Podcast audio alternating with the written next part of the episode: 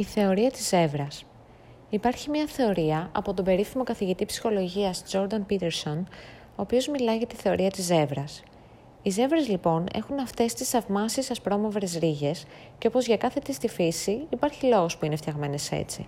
Οι ασπρόμαυρες ζεύρες μοιάζουν όλες ίδιες από μακριά. Όταν κινούνται μέσα στην αγέλη, αν βάλεις στόχο μία από αυτές, μετά από μερικά δευτερόλεπτα θα την έχεις χάσει από τα μάτια σου.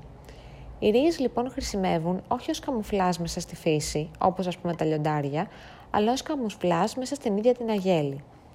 Η πιο ασφαλή ζεύρα είναι η ζεύρα που δεν ξεχωρίζει από την αγέλη της. Γι' αυτό, αν με κάποιο τρόπο σημαδέψεις μία με ένα μικρό κόκκινο σημάδι, η ζεύρα αυτή δεν θα καταφέρει να επιβιώσει από τα θανατηφόρα ένσυχτα των λιονταριών που οργανώνονται και κυνηγούν στοχευμένα. Όπως λέει και ο Πίτερσον, φόρα τις ρίγες σου για να μην σε φάνει τα λιοντάρια. Οι άνθρωποι δεν θέλουν να ξεχωρίζουν, όσο και αν πιστεύουμε το αντίθετο. Στο μέση της αγέλης είμαστε πάντα πιο ασφαλείς.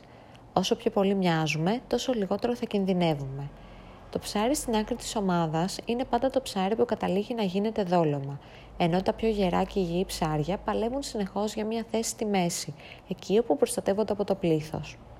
Το ίδιο συμβαίνει και με τους ανθρώπους. Πάμε εκεί όπου πάνε οι πολλοί Δινόμαστε παρόμοια, κάνουμε κοινά πράγματα, αλλά κατά βάθος και πιο σημαντικό, έχουμε όλοι το ίδιο κίνητρο.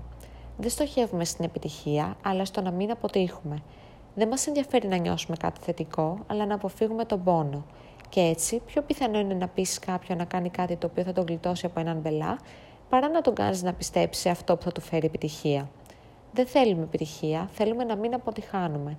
Και σημαίνει αυτό να μην προχωράμε ποτέ μπροστά. Όταν λέμε θέλω να είμαι ευτυχισμένος, στην πραγματικότητα εννοούμε δεν θέλω να έχω άγχος ή να νιώθω δυσαρέσκεια. Και αυτό έχει τεράστια απόκληση από την ψευδή και ωρεοποιημένη εικόνα της επιτυχίας που έχουμε στο μυαλό μας. Η επιτυχία είναι ωραία, αλλά κρύβει κινδύνους.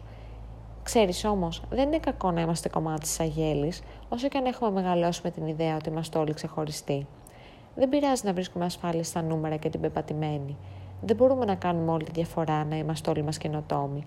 Και αυτό είναι εντάξει. Είναι στη φύση μας και η φύση λειτουργεί με άλλους νόμους.